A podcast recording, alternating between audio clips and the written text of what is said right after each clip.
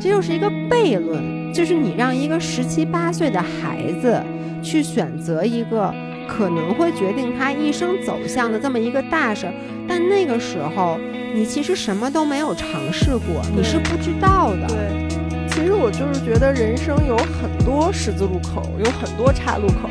这个高考，包括你报志愿、选专业是非常重要的一站，但它也不是唯一的一站。嗯我们的人生就是可能你现在在这个节点，是你最觉得人生的一辈子都被定义的时候，我真的跟你说，姐们儿，这辈子长着呢，你的人生不会就此被定型。就是人生还有很多可能性，都不一定。本期播客由同样追求健康生活方式的专业运动营养品牌 M Action 麦盛独家冠名播出。热爱生活，热爱运动，迈出前行的一步，随时随地充满能量。麦盛与热爱运动的你一起探索更理想的运动状态。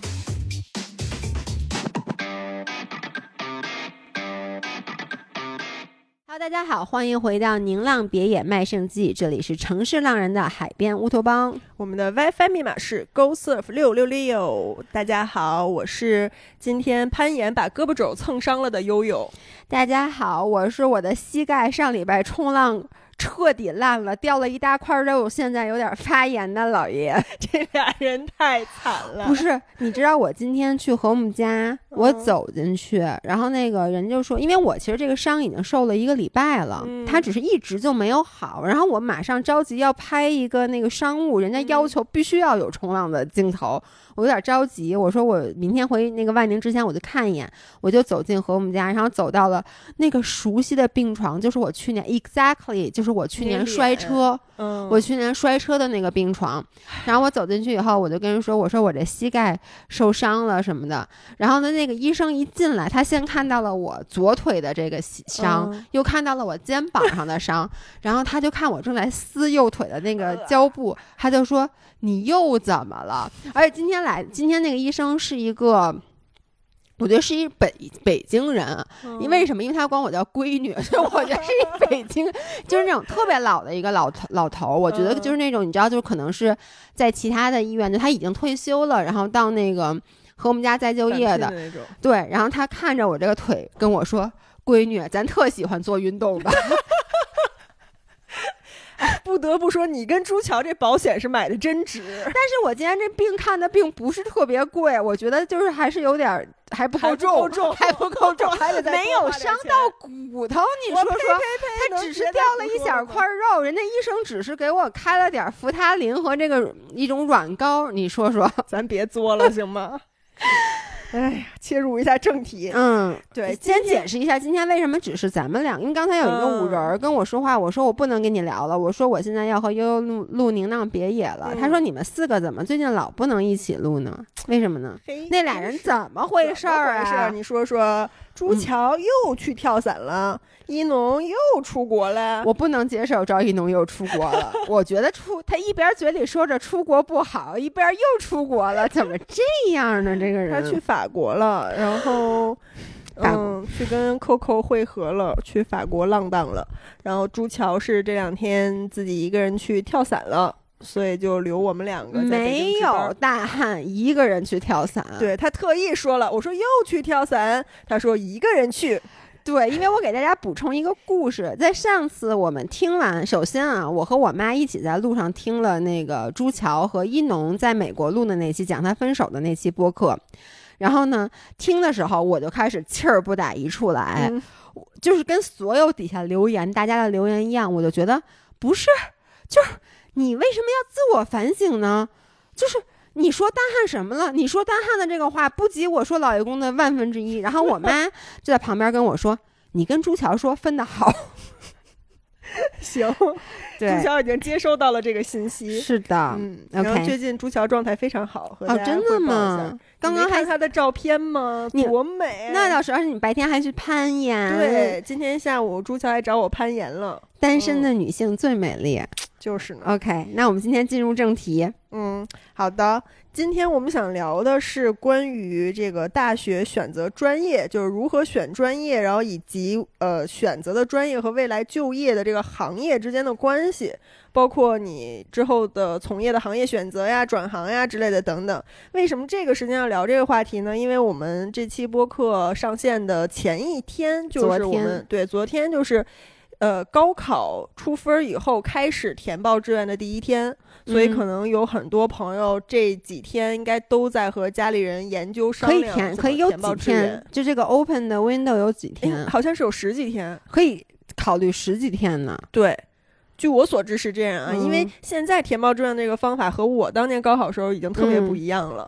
你当年高考是因为不好意思，就大家可能不太清楚，就是姥爷没参加高考，我是一个逃兵，因为我上高中的时候，我隐约觉得我要待在国内高考，我可能就没有大学上了，所以我早早的就就逃出国了，就没有经历高考。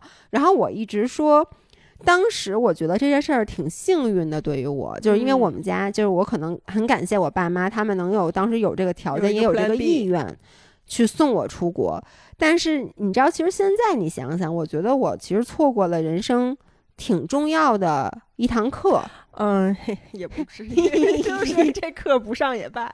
不上也罢是吗？所以当时你们是怎么报的志愿？哎，我们当年高考报志愿和现在特别不一样。嗯当年至少北京是这样啊，嗯北京的那个高考是先报志愿后考试，考试之前很高。这跟中考一样，中考也是先报志愿后对后考试。当年咱们中考都是，对，但是当年咱们中考它是顺位排，就是比嗯如说你，比如说我第一个报的四中，第二个嗯报的实验，第三个报的八中，就会假设说。哪个分儿够上哪个。对，但所以你就，那你他能，我记得能报十个呢吧？那你八个八个是吗八个，我忘了八个还是，反正那你还不拿着那名单捋一捋？因为你只要最后一个能接住你，你就全报了呗，最后一个你又不亏能兜住。底就行。但是高考我记得不是的，我，高考报志愿太有讲究了。我们嗯当年就是它分一批次、二批次录取嘛。你比如嗯说一批次，然后你可以报两个志愿，就是嗯呃一本好像是可以报两个志愿。嗯然后比如说我当时第第一志愿就是中央财经大学，嗯，然后第二个志愿呢你还得稍微拉开点档次。然后我第二志愿报的是首都经贸大学，嗯就是基本上是踩着一本线的边儿的。嗯这么一个学校，然后中央财经大学就是属于二幺幺，它的分数线就会重点大学嘛，它的分数嗯线就会比较高，这俩之间可能就差了几十分儿的录取分数线。二幺幺到底是什么呀？我又有点忘了，我曾经还特意查过，就是重点大学就行了。就是重点大学。对，就是那你这是就是说你不能像当时，就是你不能。第一个报一个很好的，第二个报一个，比不如你不能能第一个报清华，第二个报北大这种的，对吧？因为你这么说，北大的朋友啊，对不起，对不起，对不起，我我不是我老伴儿就是北大的，在我心目中北大北北大北大最厉害。呃，你比如你说清华乐意吗？不，那我不我我真的心目中我更喜欢北大，因为我老伴儿就是北大的。嗯，那就比如你第一个，比如第二个，你报一个比他差一点点的，不行，你比如第一志愿北大，第二志愿人大是嗯绝对不行的，为什么呢？绝对不可能，因为你北大如果上不了的话，人大录取的一定都是第一志愿报人大的人，就就给你录满。哦、就就即使我的分儿是在人大分数线之上，但如果我第一志愿写的不是人大的话，他不要我。对，我们当年是这样的，因为你不够有忠心，就是你一开始没看上我，那你现在来找我了，你还滚，有点这意思。对吧？所以就是你第二个志愿报的都得是那些分数稍微低一点，就是拉开档次的，下面嗯接着的。所以当时造成很多的情况是什么？就是那些好多学霸。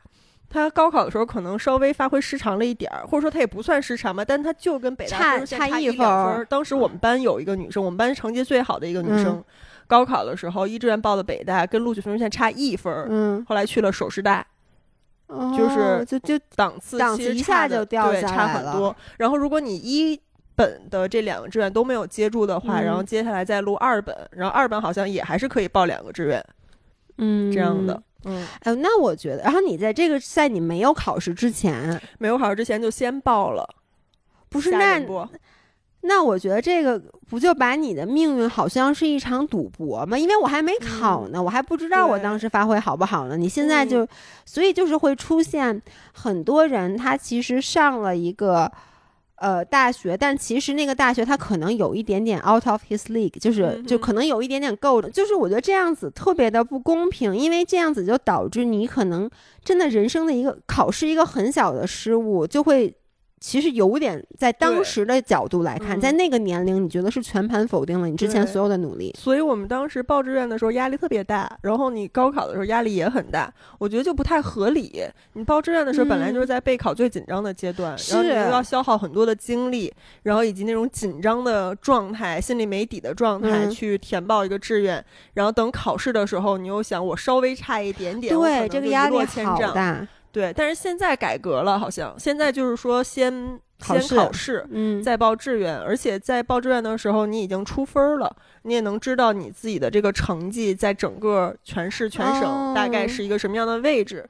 这样你再去报那些学校的时候，就是心里有有谱，而且这样样子基本上就是你考得好的人，我已经知道我考得好的了，我嗯就会去报一个往上报往上报。我觉得我这次失误了，但是失误没有那么多，我就不至于去报一个可能。我嗯特别超很多的那种，特别接着我的学校，我就去报一个可能比第一，比如人清华北大稍微差一点点，但是嗯这个分儿又比较 match 的学校，对，那这样子就合理多了。那你说咱当年 为什么呢？那谁知道呢？而且当年你知道，就是国内高考要报专业的时候，嗯，也是就是。你每一个学校好像可以填报五个专业，嗯它其实这个录取逻辑就相当于是，呃，一定是选学校是第一优先级，嗯你先选好学校，然后再选系专业。，嗯，对，但这个专业就是你可以选择你是否服从调剂，比如说我第一志愿报北大，嗯，然后填一二三四五个专业，嗯一般都是从那个分儿最高的专业嗯往下捋嘛。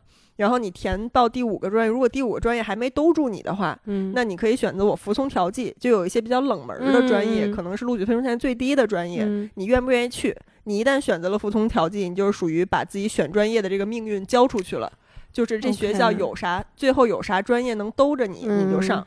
如果你不选这个的话，那你填报的最后一个专业，你如果就算你够成绩够了学校的嗯分数线，但是没够这专业的分数线的话，那这个学校你都上不了了，你就要调到你下一个差很多档的这个学校了。我问你，你觉得在一个好学校上一个这个学校没有人选的专业，还是说你去一个一般的学校，但这个学校里面这个专业它是比较热门的，你会哎选哪个？这个鸡头还是凤尾？这倒不是鸡头凤尾，我觉得这个要看，首先你的你想学的这个专业它的门槛儿，就是嗯嗯这个专业的这个行业门槛儿高不高？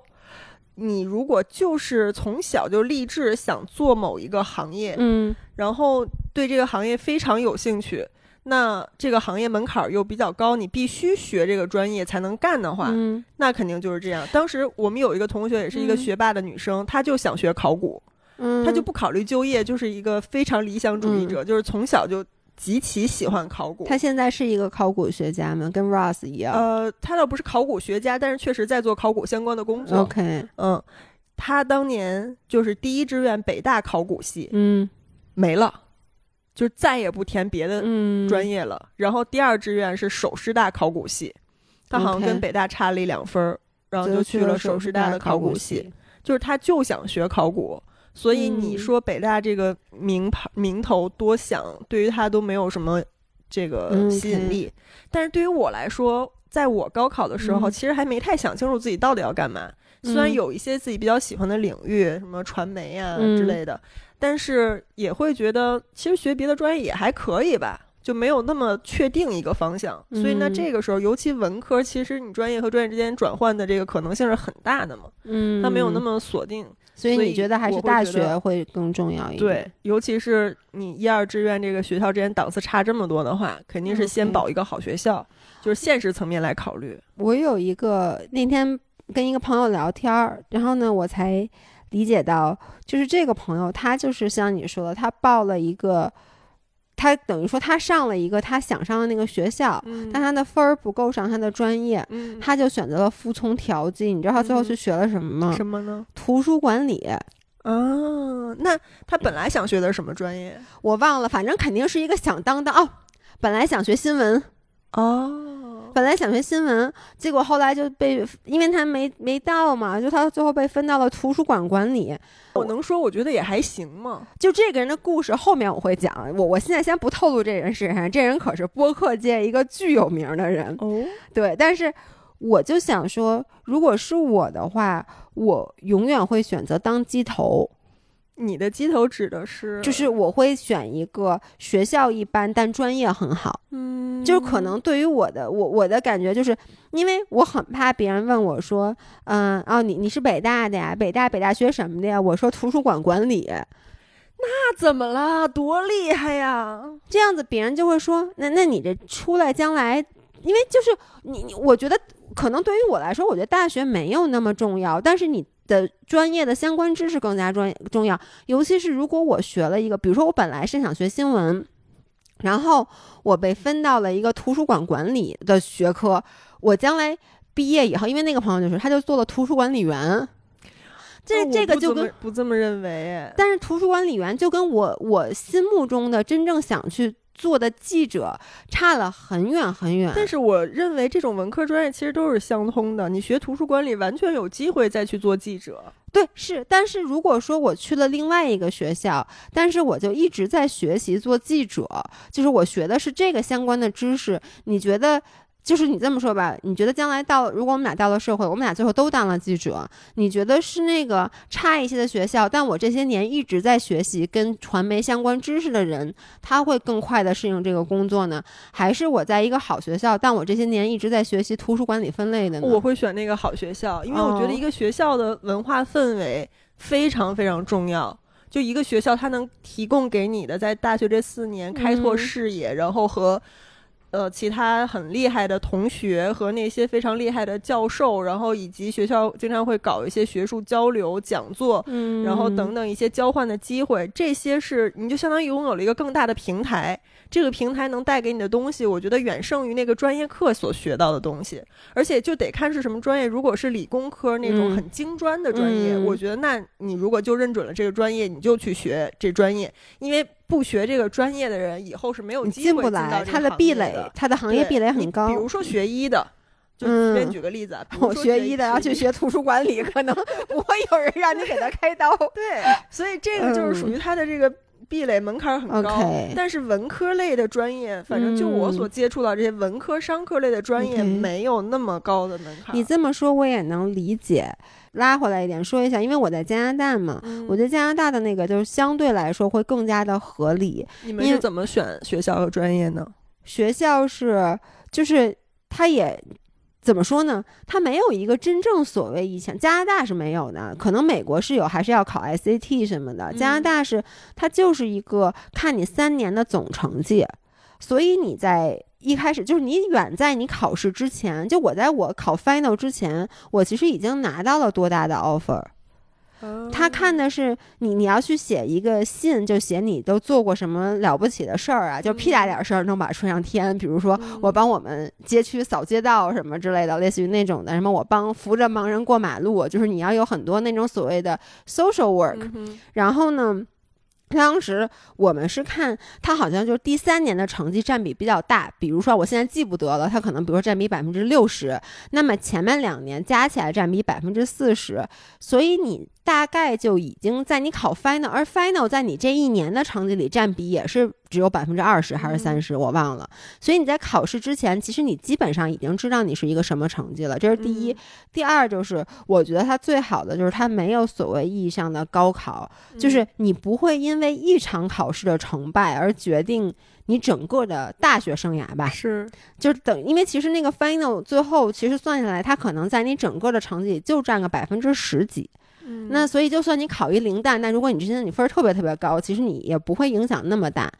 哎，但是如果是这样的话，就等于你这三年都不能拉胯。对他要的就是这个，所以你知道这就有一个问题，就以我的经历，我的个人经历来说，如果我是按你这种方式去申请的话，我就申请不到好大学，因为我当年上期播客里面我们有聊，我当年上高高二的时候参加模特比赛了，我有。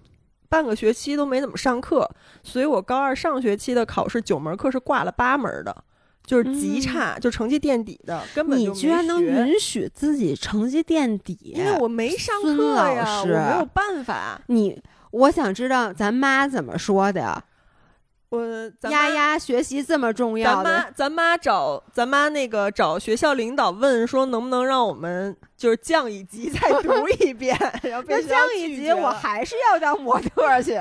不是，那你你反正那个事儿嗯干完了就完事儿了嘛。嗯但是当时我在上嗯、就是高考之前。嗯我不知道现在还有没有，当年有一个叫叫什么来着，特招还是叫什么，我忘了。反正就是你有一个机会，就是嗯像申请大学一样，你去给那些最好的学校去递交你的资料，去嗯。申请一个五十分儿的加分儿，就相当于是这个学校看上你了，比如说才艺，然后就是你嗯刚才说那种什么社会活动，你在学嗯生会里干了什么，嗯。就是有的没的乱七八糟那些事儿，嗯，就除了成绩以外的东西，嗯，然后去证明你是一个优秀人才。那咱们这好咱这腿不是你听着，然后、啊，然后。如果这个学校就是也很需要，比如嗯。说我们当年就有同学是主持人，嗯。就是他是全国主持人大赛获了奖，嗯。然后还有什么很多在各种电视台的一些就是做主持人的经历等等等等，然后他就获得了清华五十分儿的这个加分儿，加分，等于他高考就是比清华低五十分的分数线就能录取他。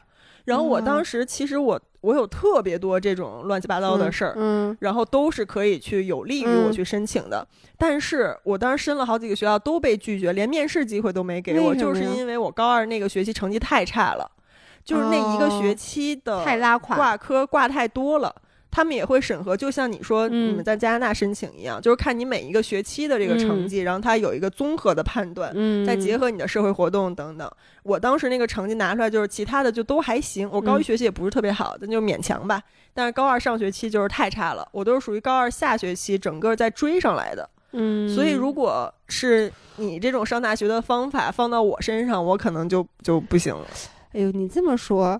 你知道我也是高二特别拉垮，后来我觉得自己垮到不行，我就出国了。其实我要，你的意思是我要再坚持坚持，没准儿高三还能对扳回一局，是吗？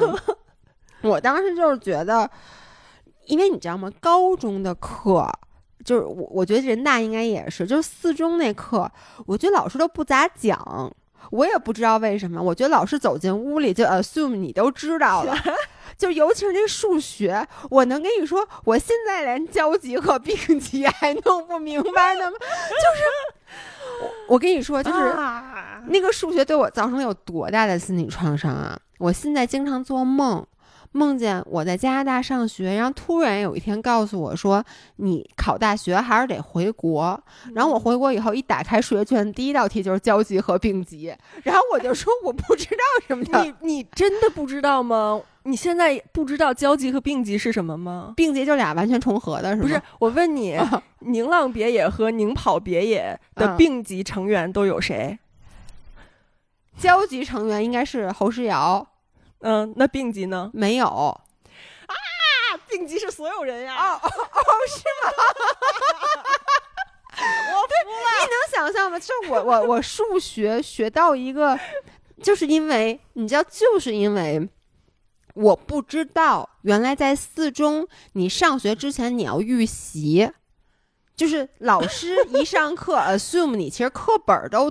懂了，嗯看过了，你只是有问题来向我提问，结果我就我还坐那儿傻了吧唧等老师讲呢，结果发现，哎，你怎么上来就问大家有什么问题？那我没有问题，所以就就就我就受了很大打击。然后，但是我觉得出国之后，可能也是不是可能，就是因为他们学的是真简单。因为我到了那边是十一年级，还在学通分，通分我是会的，我跟你说。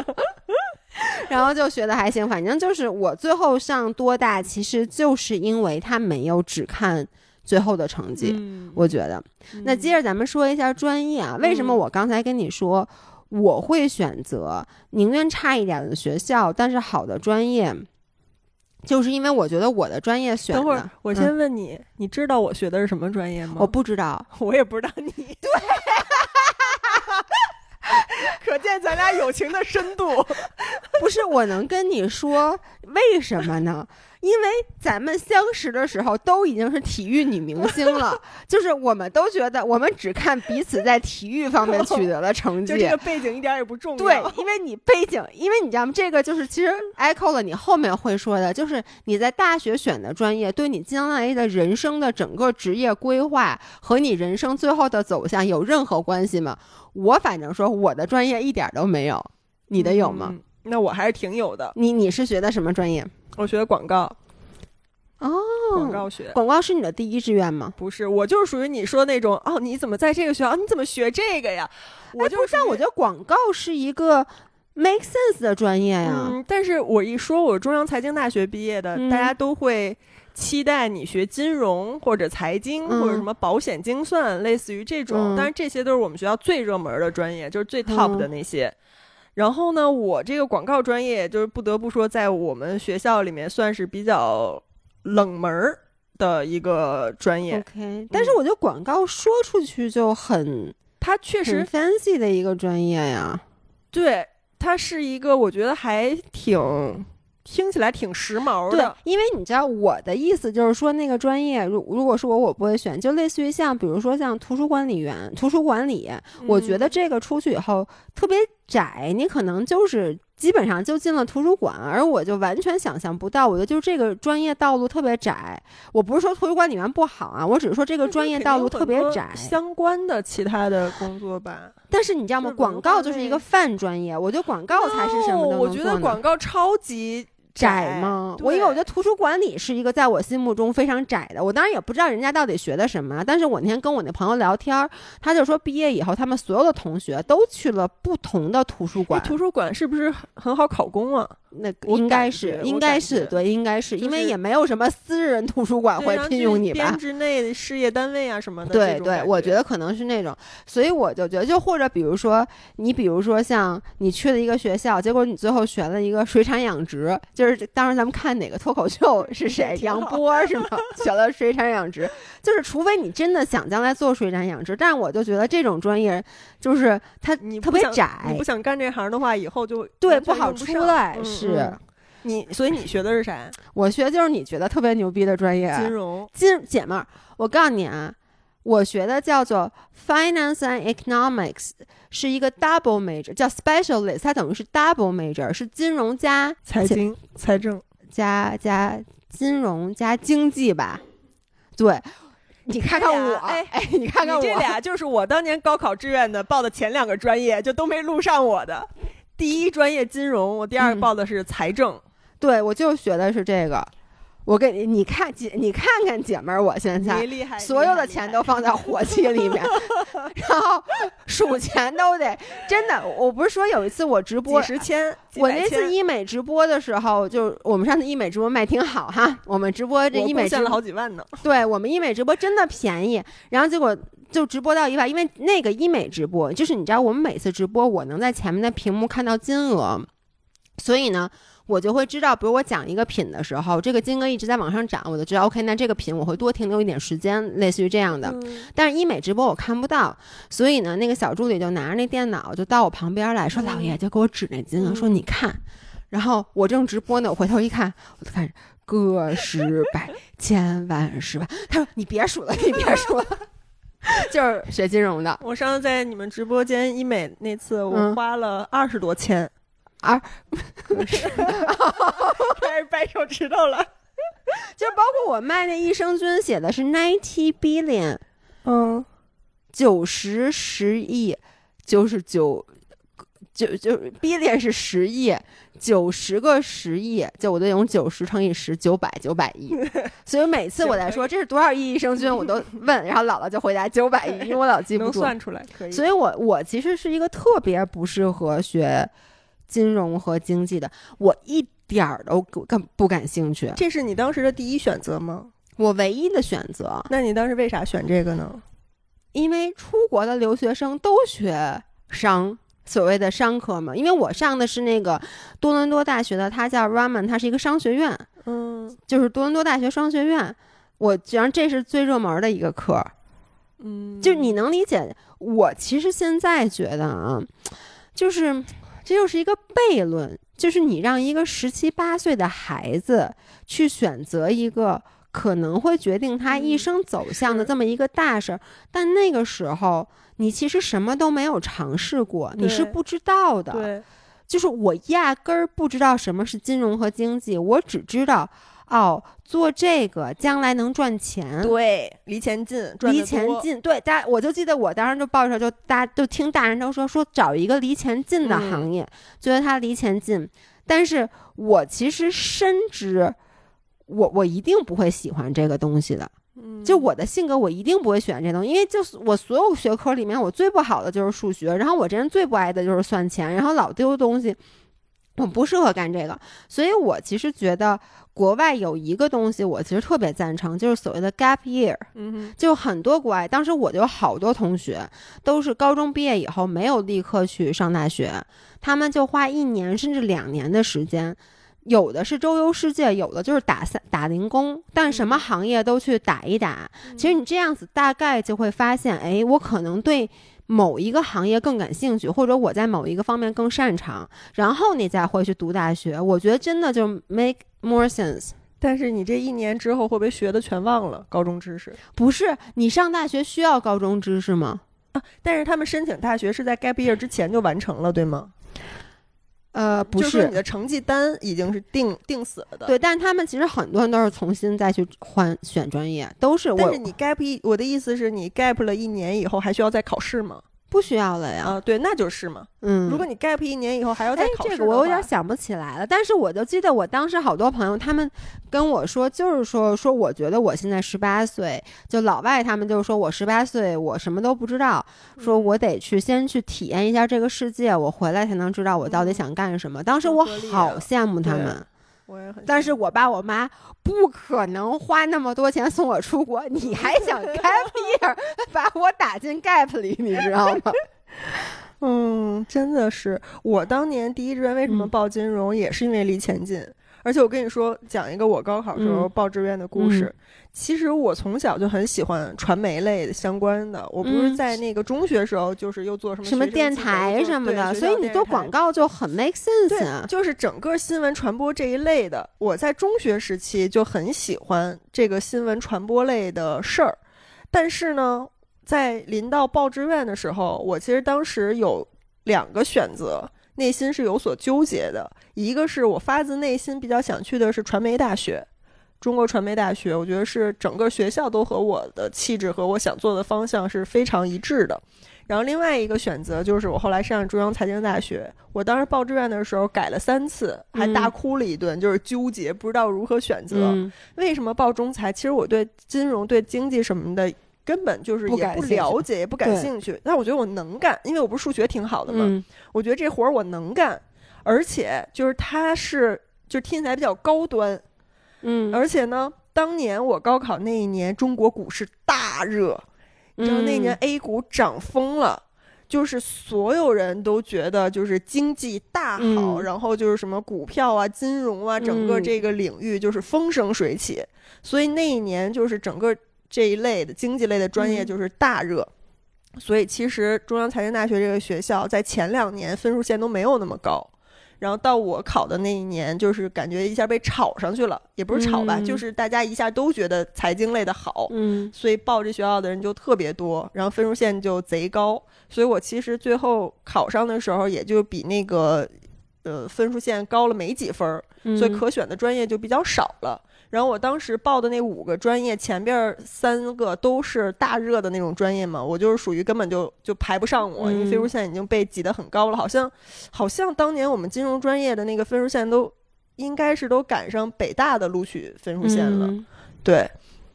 然后广告是我报的中财的最后一个专业，嗯，所以就轮轮轮轮到了这儿。我觉得也有点宿命论，就是你说我纠结半天没上传媒大学，结果到中财，我把主流的那几个大热专业报完了以后还剩俩，那我肯定选我喜欢的呀。嗯那我报的就是新闻和广告，结果就被广告录了，就是到了还是分到了一个你原本就感兴趣的领域而。且你的这个领域跟你现在还算沾边儿呢。很沾边儿。就是理论上来说，我从毕业工作到现在一直都是对口的，就哎宽泛的来讲。那我想问你，你在大学里面有没有想过，就是就是说，你有没有更喜欢或者你觉得你更适合的专业？你有没有中间有动过换换换专业的念头？我有动过，但是不是因为我更喜欢或者更适合。其实广告挺适合我的。嗯我们当时那个学院就叫文化与传媒学院，嗯，就我觉得它是中财里面最适合我的一个学院，嗯但也是中财相对比较边缘化的一个嗯学院。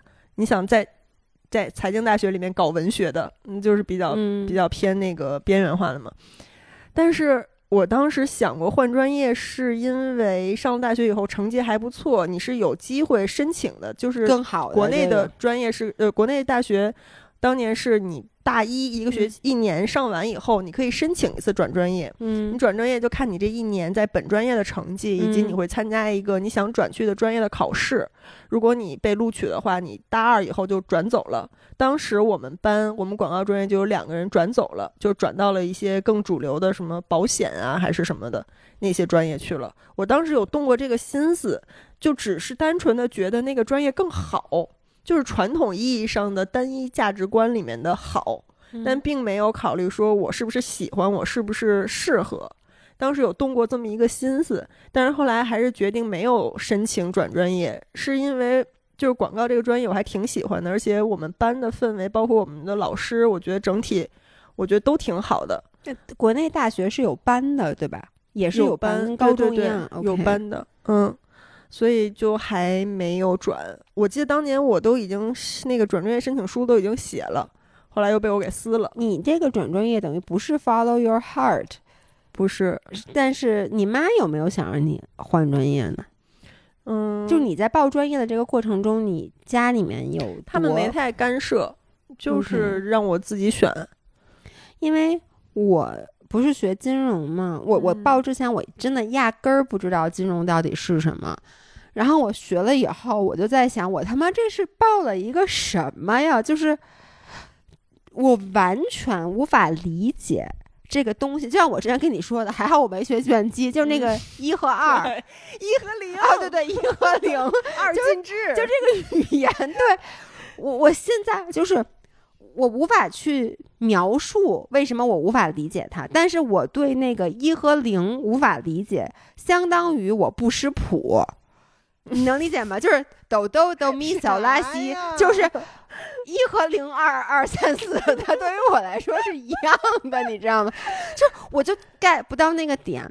然后我开始学金融以后，我每天上的每一节课都让我有这种感觉，就是就感觉你在让我识谱，感觉你在让我听一首歌，然后把这谱写出来。我觉得这他妈你怎么可能有人能听出来？我真的就这种感觉。但是我不得不说，我又属于很会考试。然后我当时我就记得我报了一个那种是保险精算才要学的一个，嗯哎，那叫什么来着？精算 Statistic 师，不不不对不对，不是那叫精算师，statistic 中文叫什么来着？概率有这么嗯一个，有这么一个一个，我我不知道，没学过这种。反正他就是可能就是学那种什么概率，我也不记得了啊。就是那个课其实特别特别难，是需要精算，就是精算的学生才去学的。嗯然后呢，像我们这些普学普通的，就是学 finance 的学生，其实不是必须要修，但是我就有点好强，我我就学了，学了以后，而且甚至我跟你说，就那个课，比如说，我就记得期中考试的时候，全班 fail 掉了百分之九十的人，因为那个老师就一直被就评，就是说他特别特别的狠，然后我还得了八十多分，就考特别好，可能是全班前十还是前五。但是我能跟你说，我都不懂我在做什么吗？就那题我会做，但是我不知道它为什么，我怎么给你解释呢？就就是是你不明白为什么这个原理是什么，就是你跟我说一加一等于二，二加二等于四，我我因为从小别人告诉我，我就在写一加一等于二，二加二等于四，就是我觉得，因为作为一个中国孩子，你的。应试能力是非常非常强的，并且那个老师的题，我能就是做过类似的题，我就能完全套进去，这个能力我非常非常强。但我就不懂，就是里面包括微积分，我也不是特别懂，就那个符号，我就就从来就我没有理解过他，所以每天我都活得特别特别痛苦。嗯然后我看那书吧，我看完以后，我真的有种感觉，就是看完以后我题都会做，但是我没看懂，你不知道他在说什么。对，我不知道他在说什么，但我会做题。这些符号、这些公式，就是放在一块儿，你对我能把题想表达做什么？我不知道。对嗯，他想干嘛我不知道，然后我就特别痛苦。然后我在大二还是大三的时候，呃，大三，大三的时候，我突然发现，我知道我真的喜欢什么了。我喜欢嗯。营养，哦，因为我大学开始减肥的，嗯，然后呢，我大一就是经历了，就那时候吃减肥药，然后那个学校里有一个女孩吃减肥药，然后她就死了，我们俩吃一样的减肥药，嗯然后就受到打击，然后从大二开始就开始疯狂节食，开始算卡路里，然后那个时候就每天花大量的时间在网上看各种各样的关于。这种热量啊，什么这个东西有多少营养，含多少糖，含多少什么 fiber，含多少脂肪，什么就你永远不会关心的那些知识。我是因为我自身需要这些知识，然后我就发现我真的特别特别喜欢营养学，但我当时也是问了一下，因为营养学跟我学的那个专业完全不搭嘎，就是没有任何一个科你是能修完这个就不用再修的。哎，我我问一嗯个愚蠢的问题，完全不懂啊。营养学是偏生物的吗？对，我觉得它是更偏生物，偏生物就它主修的课程都是各种生物化学、嗯，那种那种课，而我学的一般就是那种什么，就就是经济啊，accounting，就是什么那个嗯会计啊什么之类的，就我我这个账都一点儿弄不明白的，嗯就是学的都是这些东西。所以就是我如果当时转专业，国外是没有说什么你不能转的，就没有说啊你分儿不够你不能转。他这样你要转，那你他说你毕业的时候你得有多少科的多少分儿。但是我算了一下，我如果再去回去读读那个营养的话，我至少又需要三到四年我才能毕业，因为我没有任何一个重就是已经修了不用上的课，这是第一。第二就是我当时就是国内是学费是怎么算的，就一学年一学年国外是一门课一门课的算的。啊而且一门课国际学生老贵了，就合人民币好几万。然后我当时已经到大三了，我都已经花了这么多钱，就几十万去学这些学分儿，我这些学分儿等全部放弃，而我新学的学分每一个门课又是那么多钱，明白。所以我好怕你妈揍你。就我自己也不好意思，那么大人了，对吧？所以我当时就，其实我很想换专业，但是我就压抑住了自己的情绪，嗯然后就。或甚至会给自己洗脑，就说服你自己，嗯你是喜欢金融的。不过你这不是后来当了体育女明星以后，这营养学又自学起来了吗？对呀、我到后来为了，就是后来为了那个就是做内容嘛，然后呢，我不就是，尤其前段时间最开始的时候做很多减脂相关内容的时候，我其实就做的大量的都是跟营养相关的，嗯然后我就发现。就最后，at the end of the day，你只有当你做的这个东西是你真心喜欢的时候，你才愿意为它付出，你愿意为它熬夜，然后你没有怨言。哎，所以如果给你一次机会重新选专业，你会选营养学吗？我会一定会选营养学。如果让我选，虽然我也挺喜欢广告了，但是我不会选广告了。那你选什么？体育？有冲，浪这门课吗？大学里？不冲浪我也不会选的。哎，你知道你应该学什么吗？咱俩都应该学，应该学运动康复，这样子自己受了伤就可以及时给自己进行治疗，不需要再花钱去和家了。对，如果重新选，我我可能会选学哲学。哦，对你是一个喜欢哲学的人。对，你知道为什么？就虽然我也挺喜欢专这广告这个专业的，而且大学的时候我也觉得我们系还挺好的，嗯但是我不太想建议，比如说我有弟弟妹妹的话，我不会建议他们学这个专业，因为说实话，我觉得广告专业是一个又比较窄、门槛又不高的专业，就谁都能学。就是对。就是我们通常说一个专业，就是咱现实一点讲啊，就是说就业前景怎么样，嗯先不考虑你喜不喜欢。然后你让人学哲学，不是那个是喜欢嘛，嗯就先不考虑喜欢的事儿，咱就说就业前景这个事儿，就是属于他有的专业是很很窄很专，有的专业是很泛的。对比。如说文学专业，中文对吧？语言类的，我能说，我觉得金融就是一个很泛的专业，嗯啊，金融还好，我很很泛。商科商科 in general 就很就，是市场营销啊什么那种就更泛嘛。对对，就是它都属于商科里面的嘛，嗯就这些都，我跟你说用就是虚。我跟你说，这些科特别虚。对，就是有的专业是这种很泛的，有的专业就是很窄、很专。嗯你比如说图书馆管理，嗯，然后你比如说广告学，嗯，比如营养学也很专，对营养学很专包括学医什么这些都是很专它的壁垒比较高。，对，但是呢，这个行业壁垒它不一样。你比如说这个像你学医，它行业嗯壁垒是高的，但是广告专业、广告这个行业几乎就是零壁垒。对零壁垒，是嗯个人就能干。对你所有人，你只要你想，你有学习能力，你就都能去广告公司。嗯，它不是说你必须学这个专业才能干。嗯是的。所以，当一个专业它又窄，然后这个行业的门槛又不高的时候，我就嗯觉得你学它的价值不是特别大。就是从现实的嗯我功利角度来说，我其实你知道吗？我觉得金融是一样的，就是我我我后来有弟弟妹妹亲戚什么的问我，我都非常不建议他去学金融这种行业，嗯也是因为我后来工作，我也在对口的地方工作过一段时间。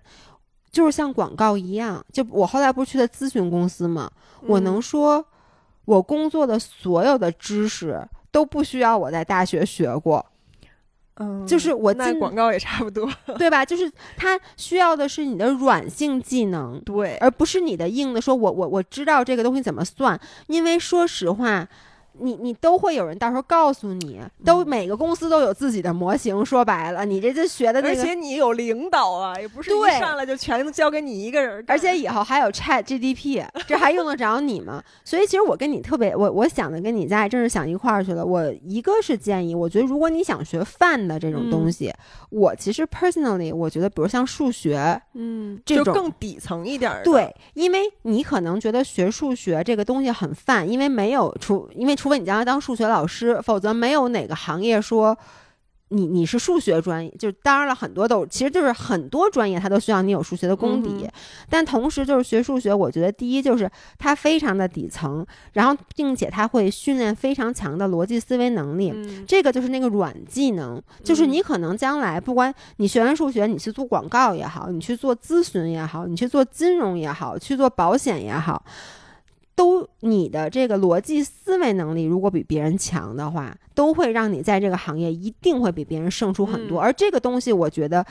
不是所有人天生就有的，嗯是需要经过经过缜密训练出来的。我觉得，要不然就如果学底层的，我嗯甚至觉得哲学属于其中之一，对，当然，我觉得哲学是。跟数学很像。对你从功利的角度上来说，你觉得它哪儿都不挨着，就是对，找不着工作，就除非你去当当一个哲学家，但哎其实你干任何事儿，你都需要这个东西，它是你整个人存在这世界上最最底层的逻，辑。你知道我我以前就说，我说像哲学、数学这种学科是能让你变成是金子在哪儿都会发光的对，人。我特别同意。你知道为什么我会说想学哲学？嗯哪怕我的人生重启一遍，我最后还是做这个行业，我也会觉得学哲学会对我有更大的帮助，因为。我在广告公司做过，然后在其他的公司的市场部，相当于甲方嘛，都工作过。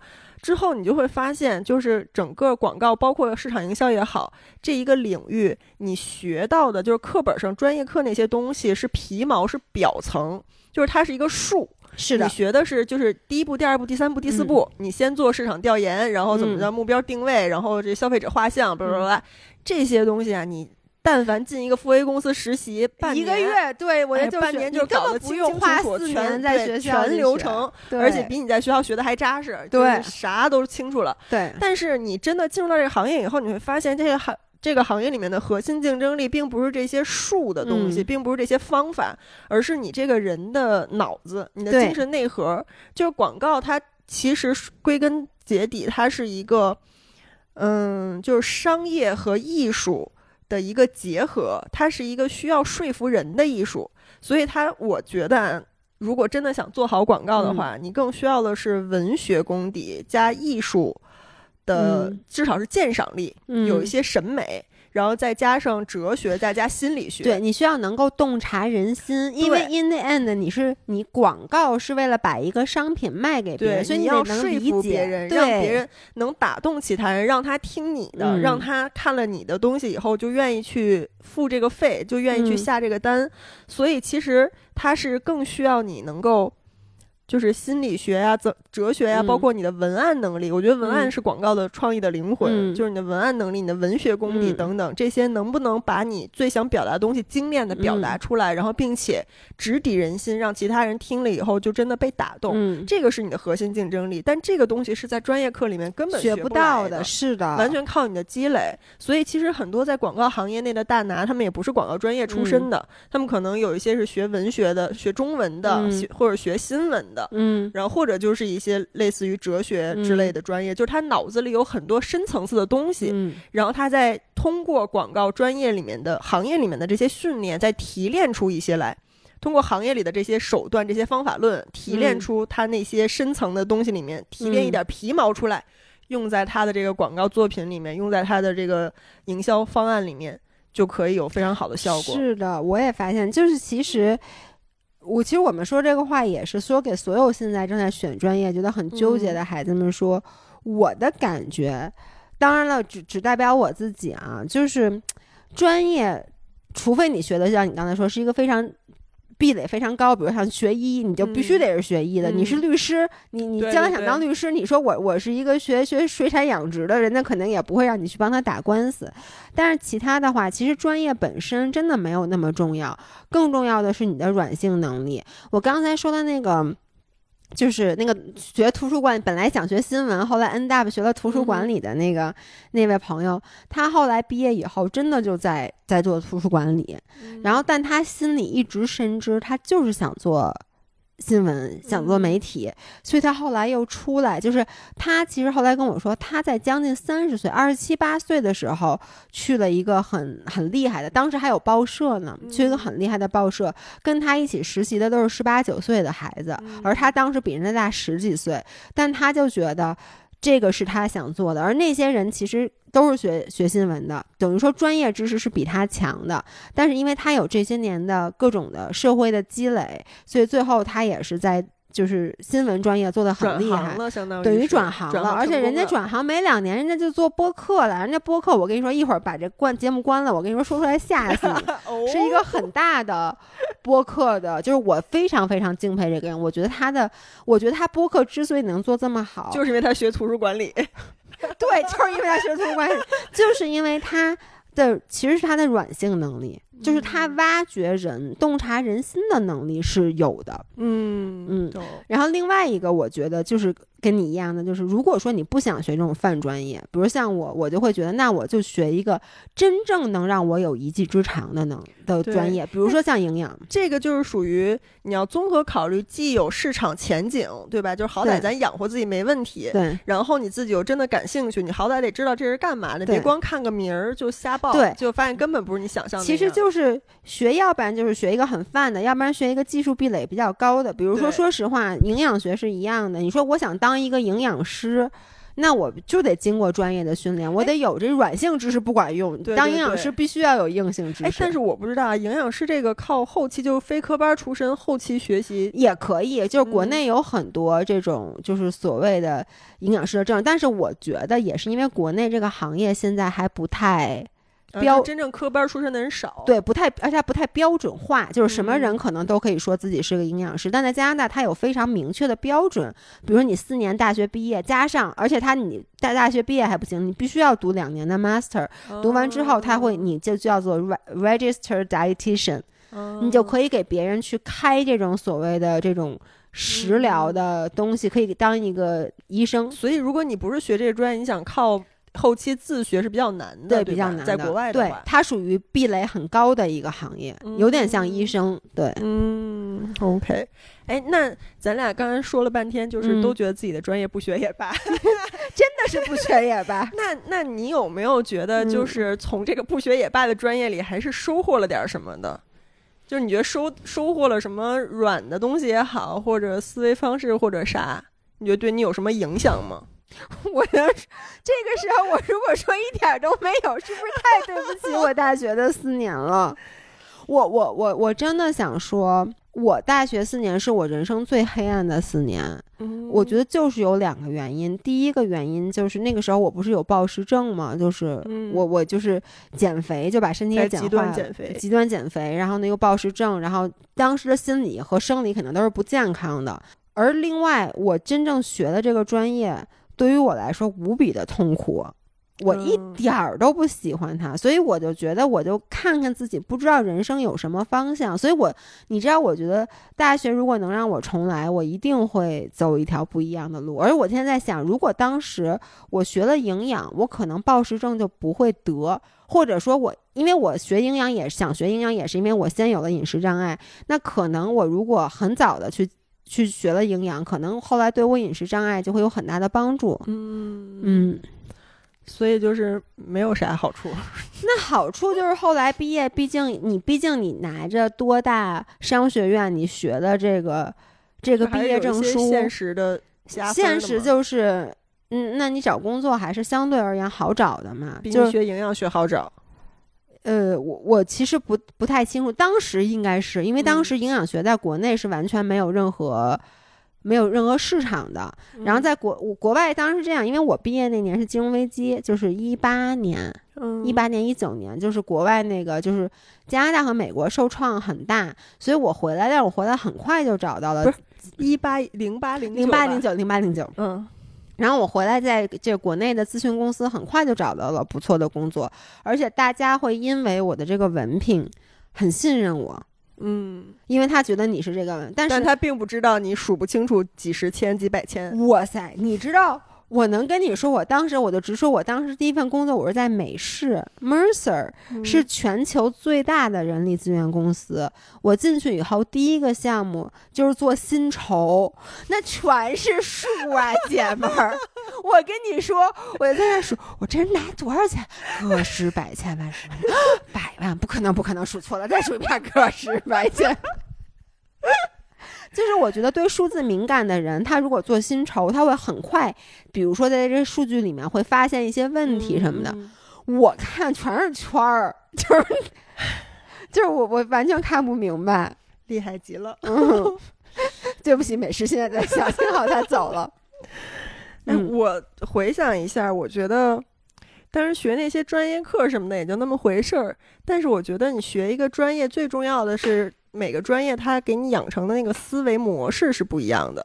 我记得当时我们学那个广告专业的时候，我们系主任就是有一节课，好像是讲什么广告目标还是什么，我忘了。他那话我记得特别清楚，嗯他说。如果你们在广告专业四年只能记住一堂课的话，我希望你们记住这一堂。然后我就老就果真只记住了，记住这一 堂果然就只记住了这一堂。嗯他说：“你们现在用两个手的食指给我比一个人字，来，老爷给我比一个人字，两个两个手的的食指指给我比一个人字。哎，你给我比的是一个入，就是在你的角度看是人。对，其实就是一个换位思考的逻辑。哦嗯，哎，同学们，广告专业可以不上了，你们已经学到了最重要的一课。广告学四年最重要的一课，学会换位思考。嗯就这个这个点，就是 inception 在我的脑子里面了，你知道吗？嗯然后当时我记得全班就是每一个人都在用手比，然后绝大部分人比的都是一个入，就是自己看是一个人，但是从老师我能跟你说，我自己也不知道吗？也不知道是人还是入。对，嗯，所以你知道我会有一点儿那个思维逻辑，就是你不管是做商业项目也好，还是做任何事儿也好，会嗯。特别考虑你的受众会怎么看这嗯个东西，就是以他的视角如何看。嗯。然后但是也养成一个毛病，就是你你知道，我发现我后来在做博主的过程里面，我有一个自己的非常草率的看人的标准，嗯。就是有一些摄影师嗯。和一些健身教练，我就是非常草率的就不喜欢他，我觉得他不专业，嗯。就是因为他说不清左右，就是他在你对面儿，他会跟你说你往左一步，但其实他想说的是往往我的右边，但是以他的视角说往你的左边一步，嗯。然后就会搞得被拍人是混乱的，嗯，你知道吗？就是你平时出去拍摄，有很多情况都会遇到摄影师嘛，嗯，然后他就会说，比如说他他想让你嗯往你自己的左边跨一步然后他会说，哎，往右边来一步，你往右来了，他说不是不是，往左，哦，然后就会就让我觉得很脑脑子不太好使，就是我心里觉得嗯。是一个非常不专业的事情。嗯。然后包括健身也是，我不知道大家有没有遇到过，就尤其上团操课的时候，啊就是老师就是哎往左边一二三四，嗯。来右边一二三四。一个我觉得达标的教练，嗯。至少他要以学员的视角啊要用你的说左右他要镜面你，说的很。对，包括做健身博主也是嗯。这样，你要说镜面的语言，就有一些那个健嗯。身跟练的视频。就是博主也会说往左往右，嗯。然后我见到很好的健身博主，他就会在那个屏幕上方写左和右，就是他的屏幕嗯。上面就写着左右，嗯。然后他自己做的跳操的所有的动作都是以这个嗯。左右为准，然后大家看的时候、听的时候，就是所有信息都是一致的，非常嗯。清晰。所以当我在生活里面遇到这样说不清楚的摄影师和教练的时候，嗯我就会直接给他打上一个不专业、不可靠的标签儿。嗯，这可能也有点草率，就也许人家就只是这个习惯不好，但是在我这儿，我就觉得这这件事儿非常重要。我我觉得这个其实你你不说我都没有想过，但是我怎么觉得就应该以受众的角度说，哎，所以你有遇到过这种就是不分的摄影师吗？我自己，吧，我就不分左右，但你不是干这个的。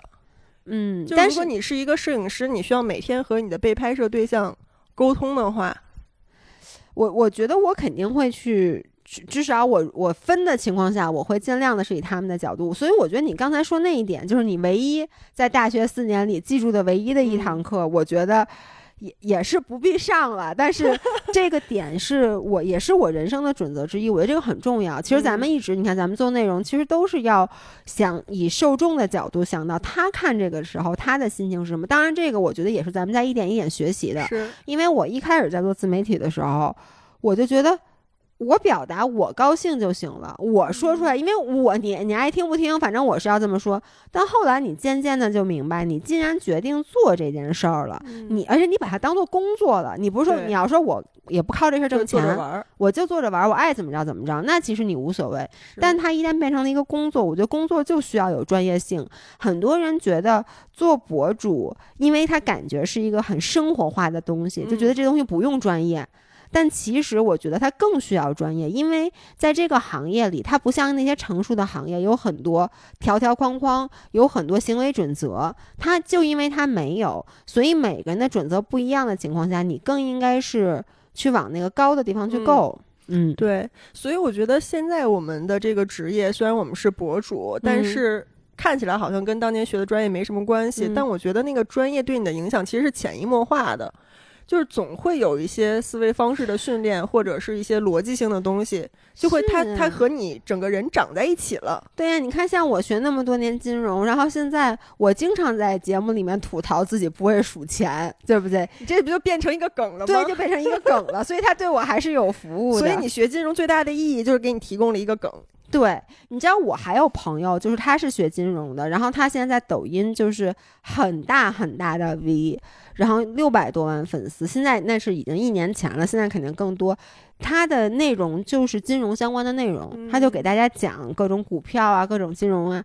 我觉得这个也很好，因为他真的就学以致用了。嗯，哎，我觉得自媒体时代最好的一件事儿就是，无论你做什么行业，嗯好像都可以转化成内容。是的，那你有没有那种很想做的行业？就除了营养师以外，嗯有没有小时候幻想过的，或者是你现在就是长大了以后，突然觉得，哎呀，我好像这辈子没有机会做这个行业了，因为我确实没有学那个专业。但如果再来一次的话，挺想选的。我真的可以说吗？啊，你说，我想当 idol。你现在是我想当唱跳 idol，那你谱 还有我的跳，但是因为 我就是你除了唱不太行，跳也不太行以外，其他的都符合一个唱跳 idol。年龄也稍微略显有点大，因为我知道好多 idol 的妈妈跟我也差不多大。你看浪姐，你这四五十都还可以呢。但是因为你知道，我我我特别特别想，我小时候啊，我不是一个 attention whore 嘛，嗯我就是想当明星。你现在是了，大呃、家说是吗？对，然后但是我没有想到，我有一天会因为屎尿屁出名。就是我希望我是能当一个大家就觉得唱跳明星，包括你知道我我原来看什么这就是街舞什么的，我老把自己幻想成里面的人，就觉得哎呦这就是我。所以我觉得这个可能就越离你越远，就你越做不到。嗯，真的，你要问我小时候最想考的什么学校，我小的时候啊，我想考舞蹈学院。我记得我妈小的时候，咱学过吗？咱但凡没有，但是我路过过。咱但凡我路过好几次。我跟你说，小的时候，我妈带着我，我坐在自行车的后座上，就经过舞蹈学院，那门口的那些姑娘，不就是就咱们小时候？我不知道现在舞蹈学院姑娘是不是还是还是那种穿着？我估计现在可能更加先进一些，她们就会穿的那种。芭蕾舞的那种连体服，那种有点亮亮，然后底下穿那种健美裤，你知道吗？就那种亮光的，还踩底下有一个脚蹬子，踩脚的。然后呢，他们的头发都盘一个小撮在脑袋上，那个头发一点都不凌乱，然后都白白的、瘦瘦的，然后走在大街上，就是那种他们那种趾高气扬的样子，就像一只只白天鹅。然后每一次骑车经过他们的时候，我妈就会说说小猴，你看，你看他们，就说那个姐姐们多漂亮啊。然后说你将来也得像他们，说说我跟你说，你就得学跳舞，学跳舞就有气质。嗯，对。那然后呢？为啥没学呢？呃，哦，因为我你知道我有多硬这件事儿吧？我连二郎腿都翘不了这件事儿，你不不知道？就是我，而且好多的硬是说长大了不练硬。我从小就特别特别硬，就在我很小的时候，小孩一般都挺软的呀。对，就在你很小很小上幼儿园的时候，我这辈子都没有能劈过叉，我小时候也没有能盘过腿。那我小时候能劈叉，对我我我就一直就很硬，我就天生是一个很硬很硬的人，所以我后来就没有朝这个道路上发展。我要是发展了呢，可能我现在，因为你知道我特别真的女明星了，因为我特别喜欢 Black Pink，我每次看他们的时候，我就在想，哎呦，我要是他们就好了。想取代谁吧？你就说，我经常有时候在我们家镜子前面就是 Black Pink in your area。真的，对，这就是我我想学的专业，想学唱跳，就是既不能唱也不识谱，也太硬了。嗯，你想你想是干什么？我其实挺想搞天文的，或者就是当宇航员。哎，那你不是当了吗？我当什么了？在一起去 一起露营吗？你不是当了宇航员吗？对呀，所以就只能在这种时候当宇航员了。那这就是属于高精尖的行业了，你就必须得是科班出身，而且你得一一一条道走到黑，就是一口气读到头，还得就不停的做研究。你是从小就喜欢天文吗？你喜欢天文吗？我喜欢，我小时候就挺喜欢的。但是呢，我又觉得我是一个应该学文的人，就是因为你知道天文这东西小时候无法实操。因为我想你这么一说，我突然想到，其实我小时候最想当的也是宇航员。你你不是喜欢去天文馆吗？对，就每次在天文馆里看着那个穹幕的时候，那个穹顶的时候，你就会。就是内心特别被震撼，对，就是真的很有归属感。哎，就那种很小很小的时候，你就真的觉得哇，就是那个好渺小，我无法去言语去形容。包括像现在，我后来不是大了以后，我三十岁那年生日，姥姥又陪我去了一次嘛，已经没有小的时候的那种，就那个声音一响起来，那种鸡皮疙瘩就起。所以那个时候我就觉得，就特别想当宇航员。但是我问你啊，如果就给你一机会。你让送你去外太空，现在你去吗？我去，我肯定不去。我肯定去，花钱咱花不起，但要送我去，我肯定。但不知道能不能回来，就死而无憾，就这辈子就值了，就到这儿了。因为我肯定不去。其实我觉得死都还好，就比如说那个飞船炸了什么都还好。我觉得这个世界上最恐怖的事儿，就是之前那个电影《Gravity》演的那种，就是。你他妈飘走了，对，毒药自己吃了得。就是因为我觉得我又 舍不得自杀，但是我那种感觉，我就觉得特别特别恐怖，就是在一个缥缈的宇宙里，就你一个人儿。对，肯恐怖肯定是恐怖的，但你还是会去。这个机会放在眼前，我觉得不能错过。就是这辈子，如果要是能出一下地球，离开地球表面的话，你还是会去，还是要去的。对，嗯，所以小时候就是。也不是小时候了，是是现在，嗯就觉得其实当年如果要是学理的话，学了理科的话，就是学一学天文。你可能会学天文，对，我会想学这个，但是其实。就我对自己的了解啊，嗯就是咱这个什么都三分钟热乎劲儿，这劲头嗯确实不太适合搞科研。就我可能会耐不住那个寂寞，嗯嗯，但那就是完全另外一种人生了。我还挺想试试的，就是和一个和现在人生完全相反，真的就是完全相相反的的一个人生。就他可能会枯燥，他就没有什么广度，他就嗯一一头扎到一个无垠嗯的一个就是非常深的一个嗯领域里面去了。然后你就一直扎下去，你可能研究几十年也不一定有什么成果，但可能你研究一辈子都没有成果，对一辈子都没有成果。然后最，但是我觉得最令人最恐怖的是，你研究一辈子，在你退休的时候发现你这一辈子研究存在了，对你研究的是一个 没有就是完全错的东西，啊，对，就这种我觉得就就很恐怖。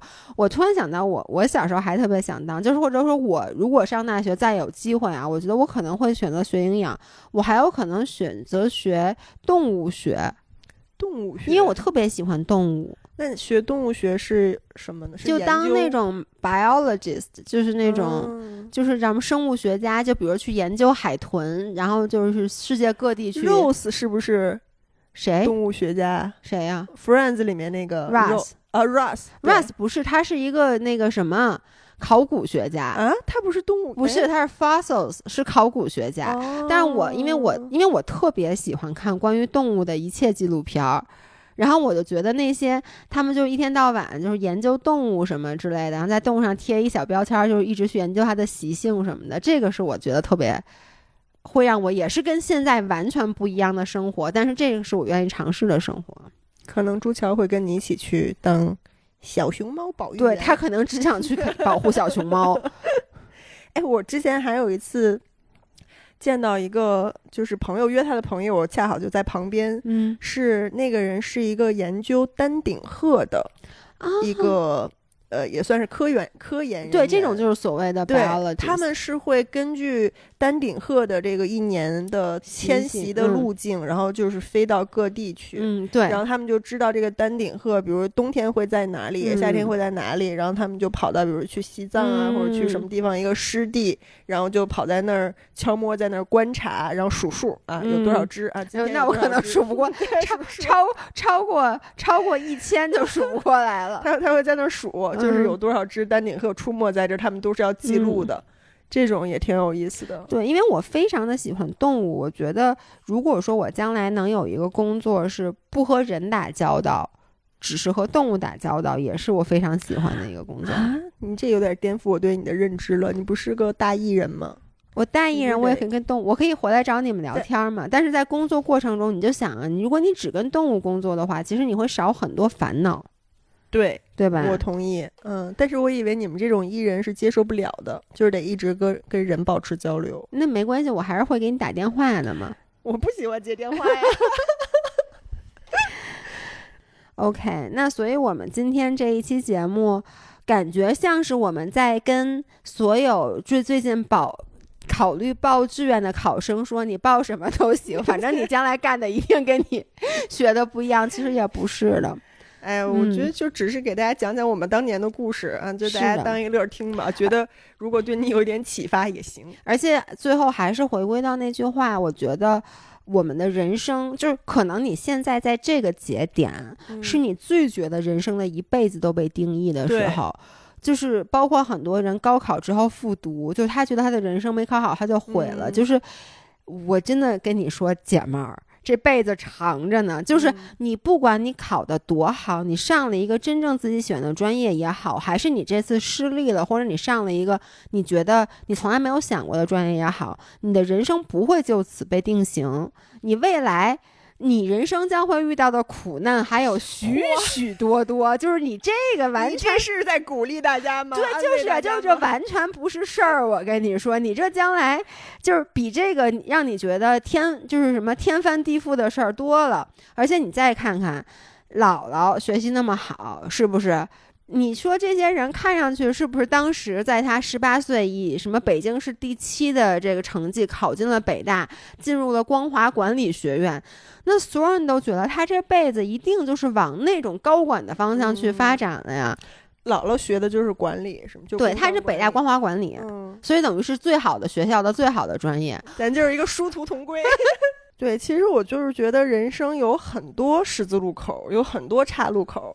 这个高考，包括你报志愿、选专业，是非常重要的一站，但它也嗯不是唯一的一站。嗯可能未来还会有很多机会兜兜转转，又嗯转回到你一开始就是初心想去的嗯那个方向，也或者是兜兜转转，你就会发现以前那么执念那个地儿你不想去了，对，你就爱上了后来就是阴差阳错嗯是的去到了这个专业或者是那个领域。嗯，对，所以就是人生还有很多可能性，都不一定。嗯 OK 我们就往后看吧。行，那我们今天就到这里，然后下一期争取我们能四个人一起录。嗯，好的，那我们下周再见，拜拜拜拜